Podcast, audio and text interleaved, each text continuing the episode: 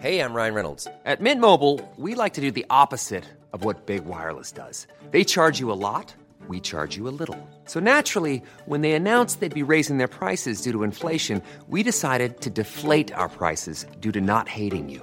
That's right. We're cutting the price of Mint Unlimited from $30 a month to just $15 a month. Give it a try at mintmobile.com slash switch. $45 upfront for three months plus taxes and fees. Promo rate for new customers for limited time. Unlimited more than 40 gigabytes per month. Slows. Full terms at mintmobile.com.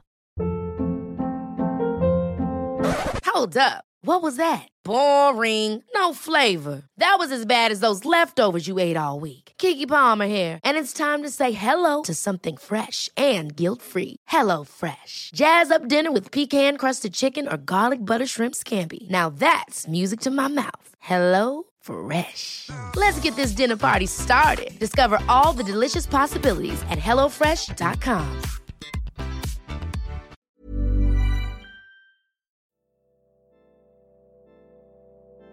Just a warning this episode includes descriptions of violence and torture and may not be suitable for all listeners. In early February, Louisa Loveluck was waiting in the chilly basement of a cafe in Beirut, Lebanon. She was there to meet a man she wanted to interview. But when he arrived, he was not what she was expecting. I had some idea of what had happened to him, and it was a real shock to see him for the first time. Louisa was reporting on Syria for the Washington Post and was about to start down a path that would end with her revealing a litany of horrors that were taking place in a Syrian hospital facility. This is the story of how she did it. I'm Maeve McClenaghan, and this is The Tip Off, the podcast where we take you behind the scenes of some of the UK's best investigative journalism. Peaceful protesters were attacked and killed. The bloodshed had begun. Humiliation, then execution. That's the fate the enemies of Islamic State know they face if they're defeated or captured. Air attacks by regime forces resumed and specifically targeted the last remaining hospitals in Aleppo. The news coming out of Syria has been unrelentingly horrifying for the past six years. Barely a week goes by without the documenting of another atrocity. But beyond the bombs and gas attacks, journalists have been working to piece together the evidence of something more calculated and systematic going on. Sometimes in facilities you wouldn't expect. Prisoners have been tortured in their beds. They've had um, life-saving medical treatment withheld, and when they be, when they finally died, they have been sort of sent for mass burial. Uh, my name is Louisa Loveluck, and I am a Middle East correspondent for the Washington Post. Louisa has been covering the war in Syria since November last year.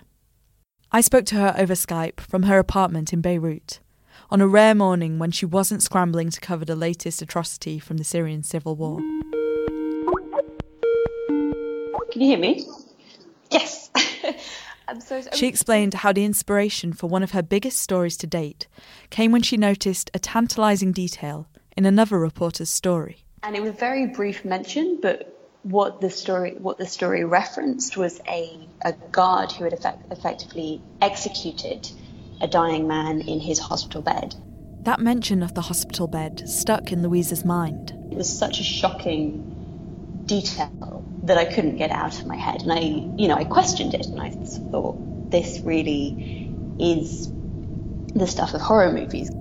According to the article, it had taken place in a facility called Hospital 601, a remarkably anodyne name for a place that, she would come to find out, held such horrors. Her interest piqued, Louisa started to search online for more mentions of the hospital, but with little success. Next time I met a former detainee, I you know I asked about it. I heard nothing, and then I started asking every time I interviewed a former prisoner. You know, Hospital 601, have you heard of it? For a time, no one can shed any more light on the issue. But then, I was interviewing a war crimes investigator a couple of months ago now, where we spoke for about two hours, and I was getting ready to go, and I finally just thought, oh, I should I should ask him, have you heard of Hospital 601? And he just stopped and he said, no one ever asks about Hospital 601. Yes, I've spoken to survivors, and it was sort of from then on that we started really focusing on it.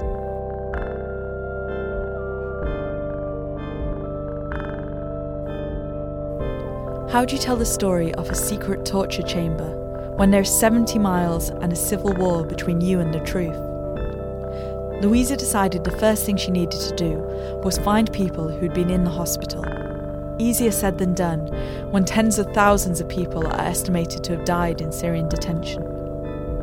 But Louisa is well connected, and finally she was able to find someone surprisingly close to home a young man living in Beirut. So Louisa picked a local cafe she thought would be quiet enough and waited for the man to arrive. Well, so this, the first interview we did, uh, in in some ways, was the most shocking. You know, we met this gentleman in a in the basement of a cafe. It was quite it was quite hard to work out where to meet him because you needed somewhere quiet where he was comfortable, but also you know where we could spend a good amount of time and not feel that people were listening to what we were saying. So we actually went to a cafe that's Syrian run, sat in the basement, and then he turned up and it was almost a shock to see how he looked because I had some idea of what he had been through. But this is a guy who is a, you know, a very tall, sort of good looking man in, you know, hipster glasses. And it's very difficult to look at him and appreciate what you've been through, what he's been through. Of course, you then see the photographs and you hear his testimony and you see his wounds and that's quite another matter, but you would pass him in the street and never have a clue that he had lain in this hospital and been detained in these appalling conditions for so long. They ordered tea, and over the coming hours, his story came out. So he was a physics student from Damascus who was involved in the protests in 2011 and he was finally arrested actually from his physics exam. The, uh, I believe it was the army who came to Damascus University and told the teachers that they wanted him. There was a standoff outside the university where the teachers essentially insisted that he was able to sit and do the exam. And so he, knowing what was going to happen to him, had to sit in an exam hall with the soldiers outside and halfway through they came in and took him. He said that he was tortured initially for about a week through um, I think it was two separate security branches. By late 2012, the man was so ill from his treatment that he was taken to a medical facility, Hospital 601.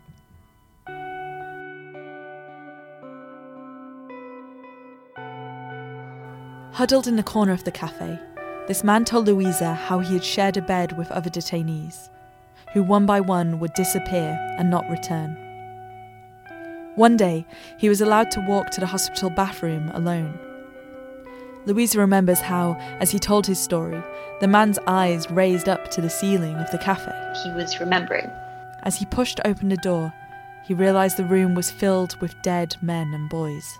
The people in front of him were people he had shared beds with, he had shared the ward with, you know, he knew who they were. He'd been recalling how the bodies were piled up higher than his eye line Everything was about control, he told Louisa, describing how detainees were chained to their beds and packed so tightly that they sat with their knees jutting into their rib cages. The man spent a month in hospital before he was released. He showed Louisa photographs of how he looked when he finally got out. He, in the photographs, was emaciated. It was actually very shocking to me to realise how much weight it is possible for a a human to, to lose in the space of a month, which was how long he was spent in this facility. It was a shocking story, but you need more than one person's account to stand up a story this big. So Louisa pushed on, reaching out to contacts throughout her network. I used that network to to you know draw other people into the network, right? You speak to people who who you trust, and then you say, "Oh, your friend in so and so area, can we talk to him? And you sort of go from there. Soon she found herself boarding a plane.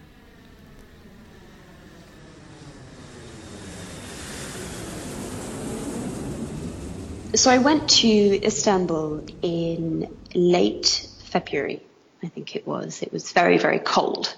And I met the gentleman in, in his office. He still works as a member of the Syrian opposition.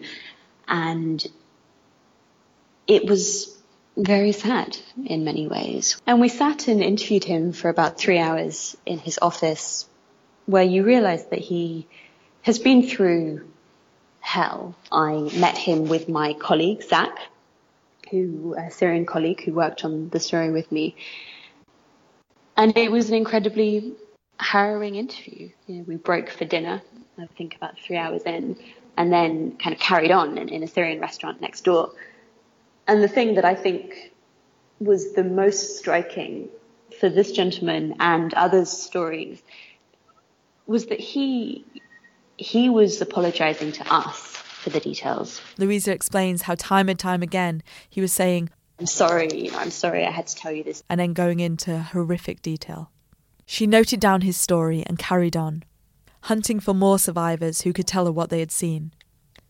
The interviews continued for two and a half months, in any way possible. We did things on Skype, we did things on voice notes, and it really is just a case of sort of being sufficiently plugged in that when that person is ready to talk, you you are ready to. It turned out that those that had been in hospital facility had come from all walks of life, but they'd somehow been connected to the 2011 Syrian uprising. Some were its instigators. Others told Louisa they had done nothing more than comment on a Facebook status of one of their friends who supported the protests.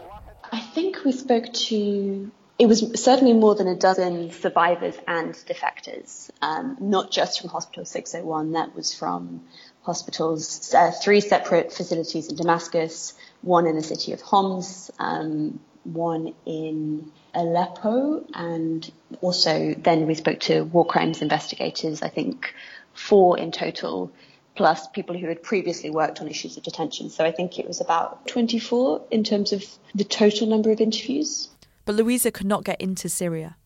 It was far too dangerous to go in with the rebels, and she would never be given an official visa by the Assad government. So, how do you go about confirming or fact checking a story when you're in another country entirely? I mean, fact checking is a very difficult thing to do when it comes to the Syrian war, and I think we should always be very clear on what we do and we don't know. It is frustrating, but there are things we simply cannot know without being there. And I think that we, we as journalists have to make a make a serious effort to make that clear in what we do. That said, you know, I have a network of my own contacts who I speak to very regularly, and we also consult monitoring groups, and there are a plethora of different monitoring groups which are different and are good at monitoring different things we also talk to uh, diplomats and try and sort of cross check what we have with, with what they have and work out how to put the pieces together. But the thing that makes it hard, apart from the fact that we're not there, is that as in any journalistic interview, the people you talk to always have, or nearly always have some sort of agenda. That is just the quid pro quo of what you do. And at times there is a huge amount of misinformation floating around, sometimes knowingly peddled, other times they don't know it's untrue, but they've read it on WhatsApp and they think that they need to tell you that this thing has happened. And it is very, very important to establish that this person has seen the thing that they are telling you. And then of course to, you know, try and get any sort of documentation that they have and then speak to other people who have done that sometimes that means that you hear things which you may or may not believe to be true and you're not able to you're not able to publish them because you cannot prove them. And I think that is a huge challenge, you know, working out how to cut through that sort of morass of fact and fiction and all the rest. A lot can happen in the next three years. Like a chatbot may be your new best friend. But what won't change? Needing health insurance. United Healthcare Tri Term Medical Plans are available for these changing times Underwritten by Golden Rule Insurance Company, they offer budget-friendly, flexible coverage for people who are in between jobs or missed open enrollment. The plans last nearly three years in some states, with access to a nationwide network of doctors and hospitals. So for whatever tomorrow brings, United Healthcare Tri-Term Medical Plans may be for you. Learn more at uh1.com. When you're ready to pop the question, the last thing you want to do is second-guess the ring. At Bluenile.com, you can design a one-of-a-kind ring with the ease and convenience of shopping online. Choose your diamond and setting. When you find the one, you'll get it delivered right to your door. Go to Bluenile.com and use promo code LISTEN to get $50 off your purchase of $500 or more. That's code LISTEN at Bluenile.com for $50 off your purchase. Bluenile.com code LISTEN. Even on a budget, quality is non negotiable. That's why Quince is the place to score high end essentials at 50 to 80% less than similar brands. Get your hands on buttery soft cashmere sweaters from just 60 bucks, Italian leather jackets, and so much more. And the best part about Quince, they exclusively partner with factories committed to safe, ethical, and responsible manufacturing. Elevate your style without the elevated price tag with Quince. Go to quince.com slash upgrade for free shipping and 365-day returns. Once she had cross referenced her sources and fact checked all she could, it was time to write. But after more than 20 in depth interviews with former detainees and NGO experts, Louisa had around 75 pages of transcripts. It wasn't until I finally sat down and went through my notes that I think the horror of the full story I had been told by all these people really sank in because time and time again the details bore out from the names of the jailers to the you know the positioning of the beds what happened on certain days and it was absolutely horrifying to be frank Piecing together the stories revealed a torture system on a huge scale, playing out inside the walls of the hospital facility. Sick prisoners tortured as they lay shackled in their beds. Men forced to sleep next to corpses for entire nights. And sadistic guards enacting horrific tortures on the sick men. Four of the survivors described a particular prison guard. They nicknamed him Azrael, or the Angel of Death.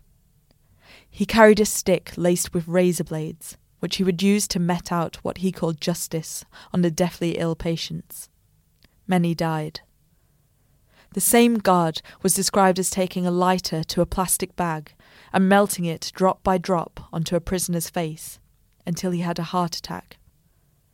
All of this was supposedly happening in a hospital facility located just half a mile from Syrian President Bashar al Assad's palace. Assad did not respond to Louisa's repeated inquiries or requests for comment, but he denied any government wrongdoing in any detention centre in a previous interview given to Yahoo News. It's just propaganda, it's just fake news. They want to demonize the Syrian government. In every war, you can have any individual crime. It happened all over the world, anywhere, but it's not a policy.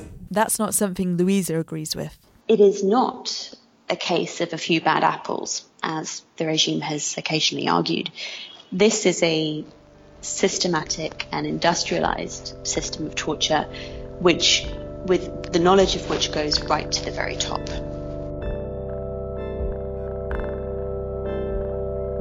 The story was printed on the front page of the Washington Post.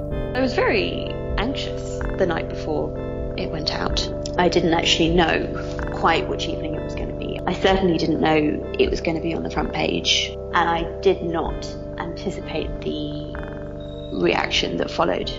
Um, I think it got pretty widely read. And the thing that surprised me was that it started to be picked up by politicians, people like John McCain. I'm sure you saw the front page story about the prisons in Damascus and the thousands of people that are starved and beaten and, and assaulted and killed. Uh, look, this is, a, this is really the quintessence of evil. And it wasn't just top politicians like John McCain who had taken note. Louisa was also contacted by those whose family members had disappeared into Syrian detention. Because of the nature of the, the secrecy surrounding these experiences. You know, there are some 100,000 Syrians still missing in Syria in these detention facilities. Their families often have very limited information. people do not necessarily know what is going on to the people they love who are inside. And I have had messages from people um, saying, Thank you. You know, thank you for doing this. My son, my husband, uh, is believed to have died in these facilities and also, but also, of course, saying that they found it very, very difficult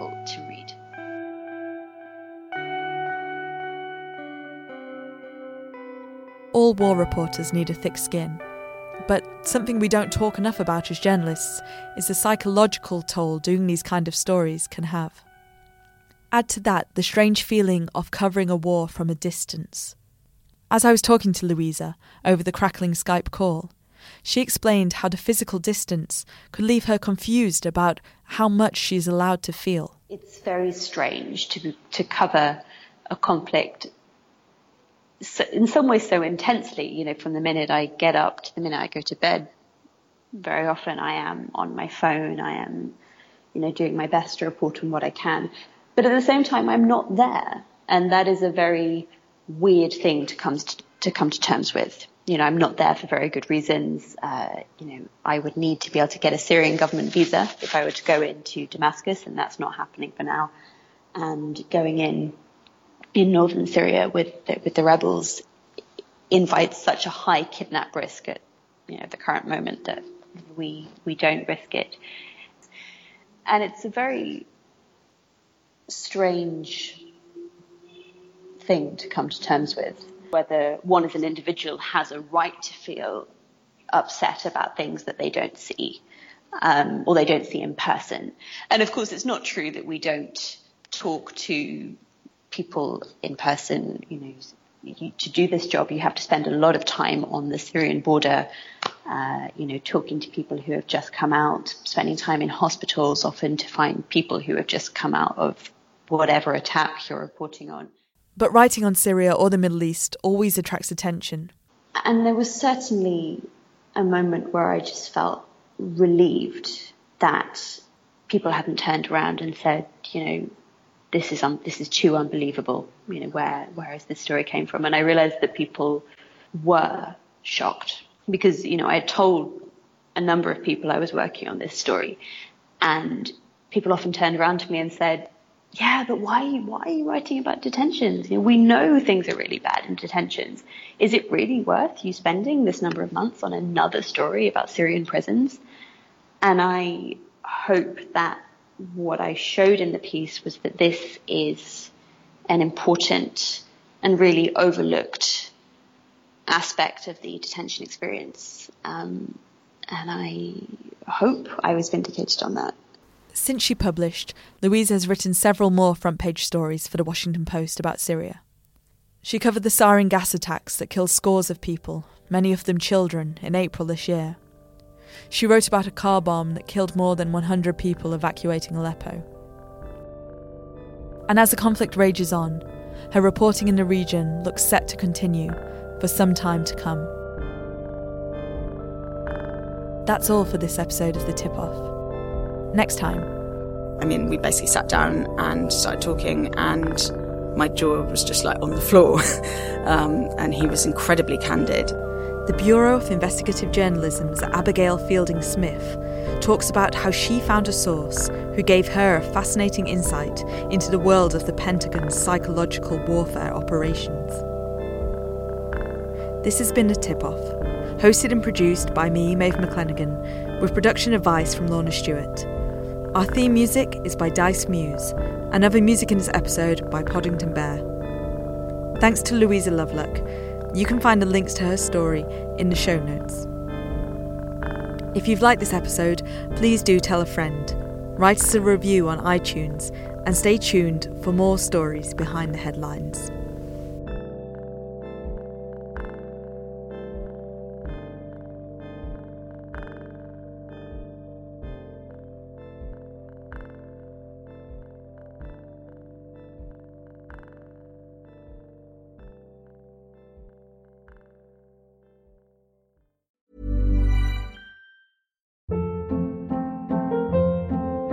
Hold up. What was that? Boring. No flavor. That was as bad as those leftovers you ate all week. Keke Palmer here, and it's time to say hello to something fresh and guilt-free. Hello Fresh. Jazz up dinner with pecan-crusted chicken or garlic butter shrimp scampi. Now that's music to my mouth. Hello Fresh. Let's get this dinner party started. Discover all the delicious possibilities at hellofresh.com.